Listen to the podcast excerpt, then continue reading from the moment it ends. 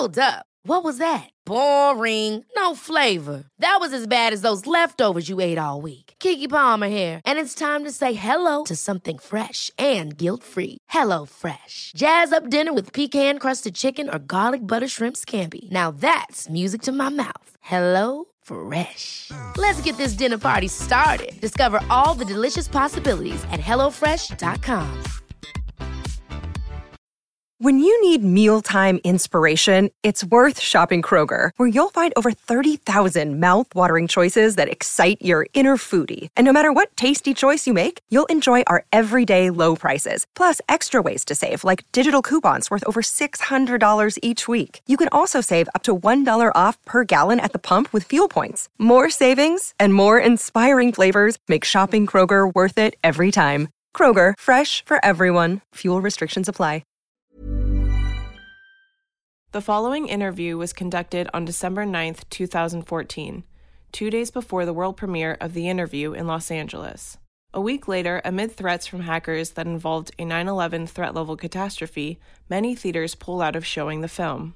Sony then announced on December 23rd that the film would have a limited release on Christmas Day, alongside its immediate release on multiple streaming platforms. I feel like if they see the movie, maybe they would realize that it's not such a big deal.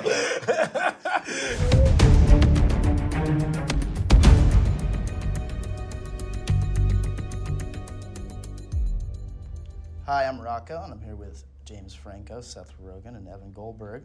They're the principals behind a new movie called The Interview, in which two television journalists interview Kim Jong un and try to kill him. What the fuck have you guys done to the world? I don't know. Not definitively anything. uh, maybe nothing.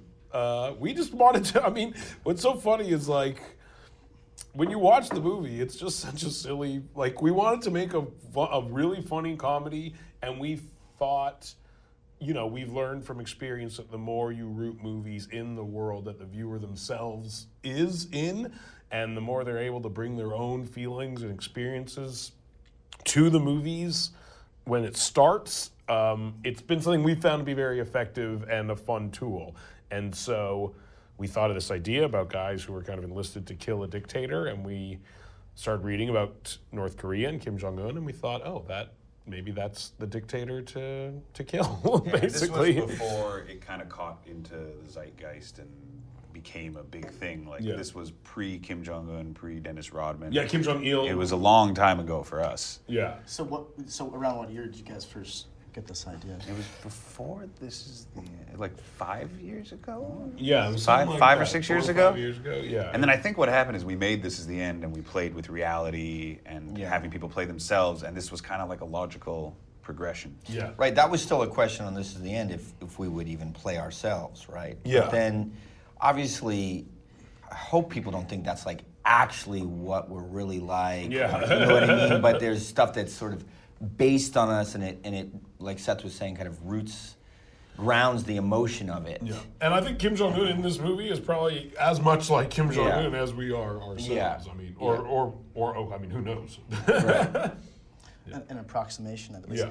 And it's interesting when you talk about the reality where North Korea might be the most uh, surreal place in the, in the world, at least in terms of what we see from the outside and the, the few people who have, who've gone in and done reports. Vice has done a few. Um, how was it creating that world? I mean, how much realism did you want in the backdrop? Obviously, the plot's um, interestingly um, executed, to use a pun. I mean, visually, we put a lot of effort into making sure it looked as close to what we knew it to be from all the documentaries we watched. and that- Mostly from your documentaries. Yeah, and that's really all we had was documentaries and photos and a few firsthand accounts, and they all seem to corroborate the same story, which is this bizarre, kind of bleak-looking place that has extreme pops of strange colors and tons of murals, yeah, lots of kind of lots of pictures of the yeah, lots of pictures of the leader. You know, um, yeah, and we we as much as possible tried to make the parts set in Pyongyang look like what we were able to surmise it, it looked like. But a lot of the movie takes place. That is why a lot of the movie takes place in like this fortress outside of the main city because it gave us a lot more creative license to kind of do whatever we wanted and make it look however we wanted. The movie's a lot. It's mostly all visual effects. Uh, Yeah. A lot of it is built in post. It's a lot of us standing in front of green screens. We basically built a, a digital North Korea, um, and That sounds scary. exactly. Well, I think it was all in reaction to being stuck in one house for a, almost an entire movie with "This Is the End." We Yeah, just we like wanted wanted, to- to... like bust free. There's one part in the movie that is definitely the stupidest part of the whole film when we just cut to a military base for no reason. Because we just wanted to show a military base, we wanted to give in it a Michael scope. Bay film. Yeah, we thought that Michael Bay would do that. And on the other side of things, you're playing a TV journalist, his producer. This is the biggest interview since Frost/Nixon. Frosty Nixon. I mean, in 10 years, Ron Howard's gonna make a movie out of this. We do this, we can interview any president on the planet. And then you can ask him the real questions. This is like eating our vegetables. Once you eat those, then you get to eat the steak. What kind of research did you do for that? Because it's almost like some of those segments I feel like could be on, on regular TV if, if you're, you know, weren't such a big movie star. People would buy it. Yeah. Oh right, yeah. I mean, um, that that's the side of it that people maybe aren't talking about as much. Is that you know this is a satire, but it's equally you know a satire of um, American celebrity culture and gossip journalism as it is of anything else. And um, so for this character. I think in the writing of it, and then you know the the performing of it, and the and the directing of it, it, it all sort of we were all kind of familiar with you know being interviewed. Where you know we understand what you know it's like to be gossiped about, and um, and so for me it was really a guy that just finding that guy who loves gossip. And but it's it- but it's it's it- but it's because but that kind of adds up to well because that's what people want to read about. Like that's you know that's how i'm going to get attention Guys, guys, some pictures just came out where it looks like McConaughey's fucking a goat. McConaughey, goat fuck. McConaughey goat fuck. Get him, get him, get the goat! Get the goat! When I watch TMZ, Yeah, those yeah. fucking people in that Yeah. fucking room. yeah it's sort of like that Like those are the people that I'm like, they like truly seem to think that this is like God's fucking work that they're doing, basically. right. Like that, and that like it is their responsibility as people who work at TMZ. It, it a very serious responsibility to bring people shit Right. and shove it into their faces. right, And like that, it's th- like that was one of the things I think that like like they see they're so happy when something's bad, and they, they there's like no sense of like should we be sensitive towards this? Is this in any way wrong of us to be discussing in someone's personal life? It's a tragedy. It's someone trying to have a special moment. Is there any sense that we're perverting it or ruining it? And that like you, I feel like you look them deep in the eye, and there's zero fucking sense that what they're doing is like in any way sort of like you cross detrimental the line. to you murdered yeah. you murdered one person then it's like oh it's so much easier to murder the next Yeah, yeah, yeah, yeah. It's It's an extreme analogy, but it's or like I had a a friend, um, a young friend who worked, who was at the Harvard Lampoon. And then the poor guy out of college could only get a job at TMZ, and they got this photo of me. Somebody, some, one of my fellow Columbia students took a photo of me sleeping in this lecture, and TMZ got it. He gave it to TMZ, and he, my friend, told me like that was Like the ultimate moment. That was like, just, like, deep off. throat. Yeah. We got deep throat. Like not so studious now. Was that like? Yeah. that was like Snowden. Like Yeah, to them. that Yeah. was. You got James Franco sleeping in class. Yeah. this is going everywhere. Yeah, it's it's so crazy. Well, and that's interesting because I feel like if you were to put if you were to put like Harvey Levin in this in this scenario, I don't think um, whatever's going on in there that sounds borderline sociopathic on from your point of view, which I would agree with. Would he save the world? Probably not. I mean, If he thought it would help his show, That's true, Yes. actually. Which is kind of why he agrees to do it. It seems like, yeah. I mean, it, I think, I honestly think, yeah. If he thought it would in any way perpetuate his company and his stature, then probably. But I don't know. Maybe not. I've never I- met the guy. well, there's, there's an element of, of the naivety of the character, of your character, which on the tail end where he gets Kim Jong Un to admit that he has a butthole and peas. Um, that's the kind of secret that cracks, you know, the, the great leader. I, I just don't think Harvey Levin would have the acumen. Exactly. you have to secure the payload. What do I do with it? What do I do with it? There are people coming. Where the fuck do I hide it? What if you hide it in your butt? I don't want to stick it in my ass. You gotta put it in your butt right now. It's a little big to stick up my ass. They are closing in on you. The package is secure. Um, but there is a couple very interesting things. I mean, when, this is, uh, seems to have like quite a long gestation period. I mean, over um, the course of the, the father dying and the son taking over. So I imagine some changes had to be made to the script Yeah. at that point. However, even within the movie, I mean, the release date was pushed um, probably for many reasons, but I know there was um, specifically something with buttons, I believe, Yeah. um, that had to be digitally altered. Oh, that wasn't why we pushed. Okay. We, we pushed for one reason only, which is we had a better date. Oh, for good. Christmas that Okay, was available good, to us. The buttons thing came down to people have all these suspicious theories as to what's going on, and it's literally a legal clearance issue. Yeah. We couldn't clear the images from the artists because they're in North Korea, and we couldn't get to them, so we had to change 400 buttons. Yeah. And the buttons had some have someone else's face. Kim Now it's, Il-sung's. uh, Now it's like a slightly image. amalgamated Yeah. version of Kim Jong. Of, of, it- it's it's it's Wait, you were worried about the rights of the artist. Uh, it is it does exist in like a murky legal territory at times because like that you know the sculpture that the little girl is seen in front of in, in the opening shot of the movie is a real sculpture and traditionally you would need the sign off of the person Yeah, who yeah. sculpted it and Copyright. obviously that's impossible when that person uh, is in North Korea somewhere. well, and apparently North Korea doesn't understand the legal process. They just uh, retaliate by, by hacking you, which Maybe allegedly. maybe, maybe it's North Korea. Maybe. Maybe It's that's like a game of Clue, phone. man. You don't know where it's going to never know. land. It Point could be being- Colonel Mustard. But I will say, you know, beyond that, the speculation has been since the summer because they declared this movie, I believe, an act of war, is what is what the North Koreans said, or at least wrote to the UN. Yeah. Um, which I think it's the first movie that's historic, right? To be declared an actor was was Team America World Police declared that? I think you guys have I don't think one in up. this capacity, no. And, and- and they, they called you terrorists. How do you feel about perhaps there's They, some people? they called Seth a gangster filmmaker. Oh. That was the best one, honestly. A gangster? That I actually really. And I take liked. insult. I wasn't included in that. No, they do I'm not clearly. They clearly respect the directing partnership less than anything. Yes. well, there has to be a supreme leader. Exactly. I don't even know. There's I feel like both of one. us, like, they can't comprehend that you're a team or we're a team. Someone's in charge. I'm the gangster filmmaker. Um, yeah, it was. Uh, it was a little surreal, honestly. Yeah, I mean, we didn't expect that degree of. Um, what I would hope is rhetoric um, to be thrown at us, um, but at the same time, it wasn't, I guess, entirely surprising. we knew they'd but- say something, but we just thought they'd say we disapprove of this film.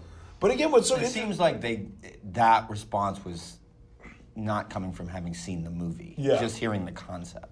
Mm-hmm. Yeah, and that's the thing is, I feel like, like who knows? This is the weirdest thing to say. I feel like if they see the movie, maybe they would realize that it's not such a big deal.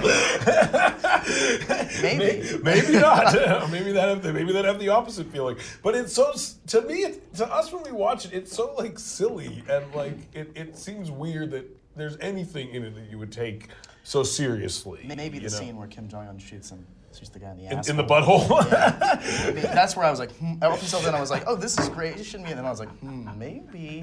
The asshole is ironic as a line that might have. Your butthole is I yeah. like, the buttholes Maybe, are- maybe he won't like that. Maybe. Yeah. Or maybe he'll be like, Maybe he'll be like, that was another zinger for me. yeah. I mean, there, that's the real story. Is he's probably has it like on 15 different formats and screens. And We like to office think that in his head it. he's just like, you, you guys. right. you guy. got me. So got me. And it's just like his his people that are that are a little upset, and he's just like, It's like us. Our agents get mad about shit that we're okay with. you show up and you're like, "What? I didn't ask for this fruit plate." Kim Jong un's people believe anything he tells them, including he doesn't urinate and defecate. You tell me my man doesn't pee or poo? Everybody pees and poos, otherwise he'd explode. like if you had to wager a gamble, do you think he's he's seen it? Kim Jong Un has seen the film. J- Just on top of your head.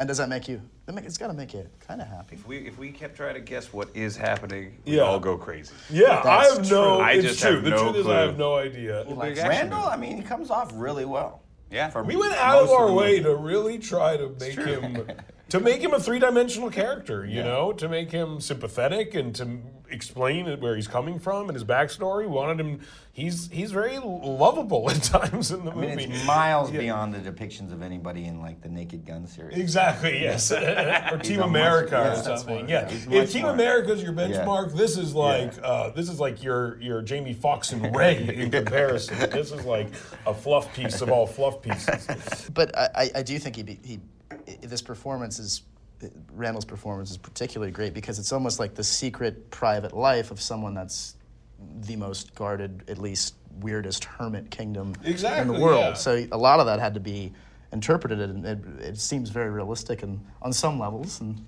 I mean, it was derived partially from stuff we read about him, and um, you know, uh, his the family situation. You know, the things people believe about him, the cult of personality that is kind of created um, in North Korea. Um, so yeah, I mean, it was. It's just like okay, like here's again, nothing is a fact because no one actually knows anything. Knowing that these may or may not be this person's attributes. How do you form this into a character in a movie, given like these benchmarks essentially? It's almost the you way that you know uh, the character, like Danny McBride's character, and this is the end works, where Yeah, it's like it's like, what do people Danny's know the about him? sweetest guy, Yeah. but everyone that meets him on the street thinks he's like eastbound and down. Yeah, it And- is. It, yeah. it- part of it is just really asking, like, what does the audience know about him? They, they know, you know, that it's weird over there. They know you, they. But it's you also know, just that the situation like he's an upcoming leader who just took over Yeah. a specific country with a specific reputation and like what would it be to be a man stuck in that situation, which is a difficult and insane situation that one could argue there is some ways to be sympathetic towards a guy with those issues. And that's kind of one of the things Randall cracked, I think, when he came in. yeah. For sure, and I think you see it um, when he's a young leader as well. I think is something that's that people don't take into account. Who's inherited probably the most insane situation in the world. Um, it- but you figure if he likes Dennis Rodman and he likes basketball, I think there is a point to be made where he must like American Western- culture, yeah. I mean, so this there has to be. Maybe it's, it's maybe he doesn't have a sense of pride given the nature of the movie, but I mean, it's almost the best. It's like a roast or something. Right? I know, and that I mean, part of me would maybe think that's how he would interpret it. I would hope. I hope so. it's a great roast. yeah. Were you worried at all that he was gonna? Because up in um, last few months, he's been reportedly unhealthy, eating too much Gouda cheese, broke his ankles or something like this. Were you worried that he might pass before the film was released? I mean, it was it was something we were aware we were. There was definitely a conversation of like, how would this affect the movie? Yeah. When handling the ricin the strip, operate with extreme caution. Even momentary flesh contact with the exposed strip is fatal. Dave needs to appear casual as he is transferred from his room to the broadcast facility. It is critical that he keeps his hand open and touches nothing. These guys Dave will bow to Kim, then shake his hand, immediately disposing of the strip in his jacket pocket, which will be lined with an absorbing agent that denatures the poison.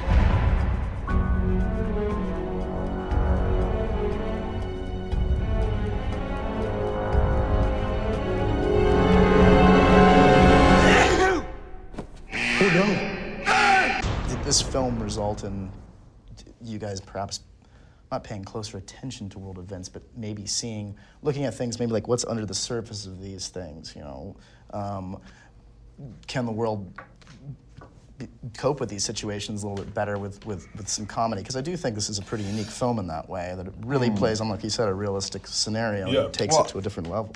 I think let me let me set you guys up and you can finish. Like I think you know one thing that Seth and Evan said to me, um, it it becomes a question of how much crap do you put into your material and how much you know serious um, stuff do you put into your material and and you know is there a way to balance it or what you know how do you how do you work that out because it seems like crap sells more, you know, more in, you know, in, in certain areas and, and et cetera. So, um, and with this very movie, by, you know, nature of the subject matter and, and the approach that they're taking, they too are also, although I think their, you know, previous movies are incredible, you know, movies, but they might be perceived as kind of, I don't know, on the sillier comedy side. So this is a movie that kind of takes one little step towards, you know, kind of a more serious uh, subject or concept. I mean, I think we uh, like we're just you aspire to do things that comedy can do, you know. And when you grow up watching stuff like Doctor Strangelove, and you watch shows like The Daily Show and South Park, and you see these comedians that are able to truly incorporate the real problems of the world and make them digestible in such a way where it's not only tolerable, it's desirable to watch it and think about it. I mean, that, I'm not saying we're doing that to the success that any of those things I just named are, but I think that's the conversation that led to the movie in some degree.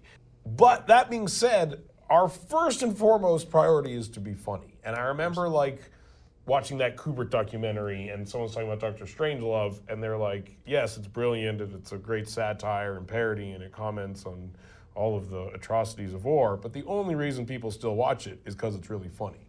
And that is like a very good lesson. There's a lot of movies that equally articulate the horrors of war and the nuclear era, era of the 60s that just aren't funny, so you don't fucking watch them.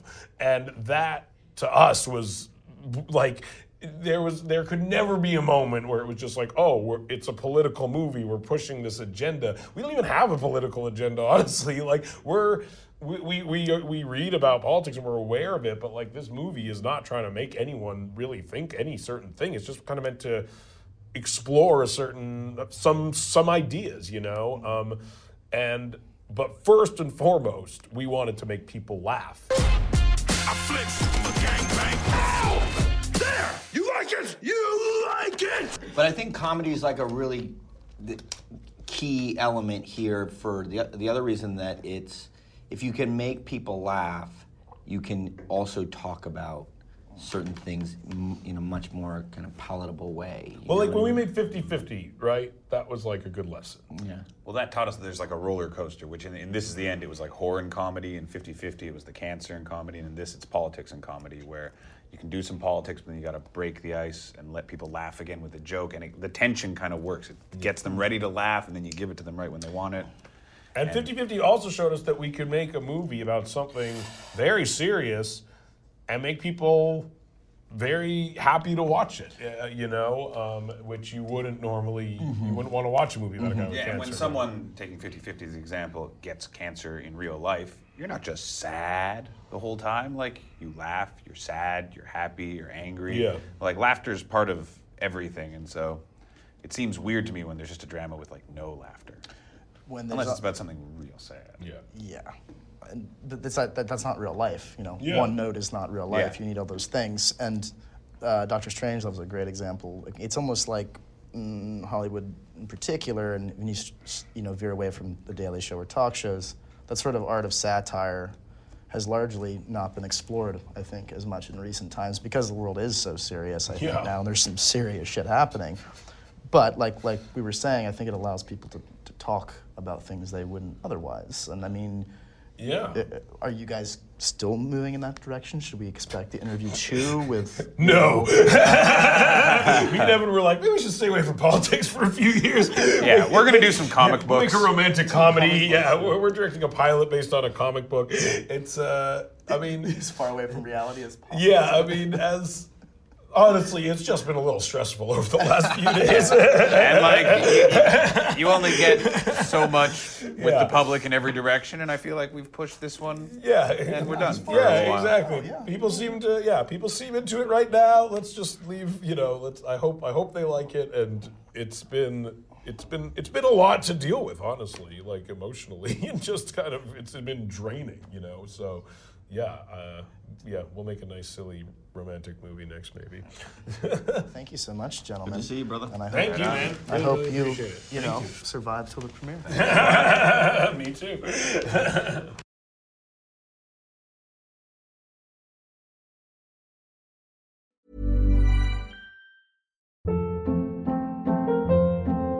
Hold up. What was that? Boring. No flavor. That was as bad as those leftovers you ate all week. Keke Palmer here, and it's time to say hello to something fresh and guilt-free. Hello Fresh. Jazz up dinner with pecan-crusted chicken or garlic butter shrimp scampi. Now that's music to my mouth. Hello Fresh. Let's get this dinner party started. Discover all the delicious possibilities at hellofresh.com.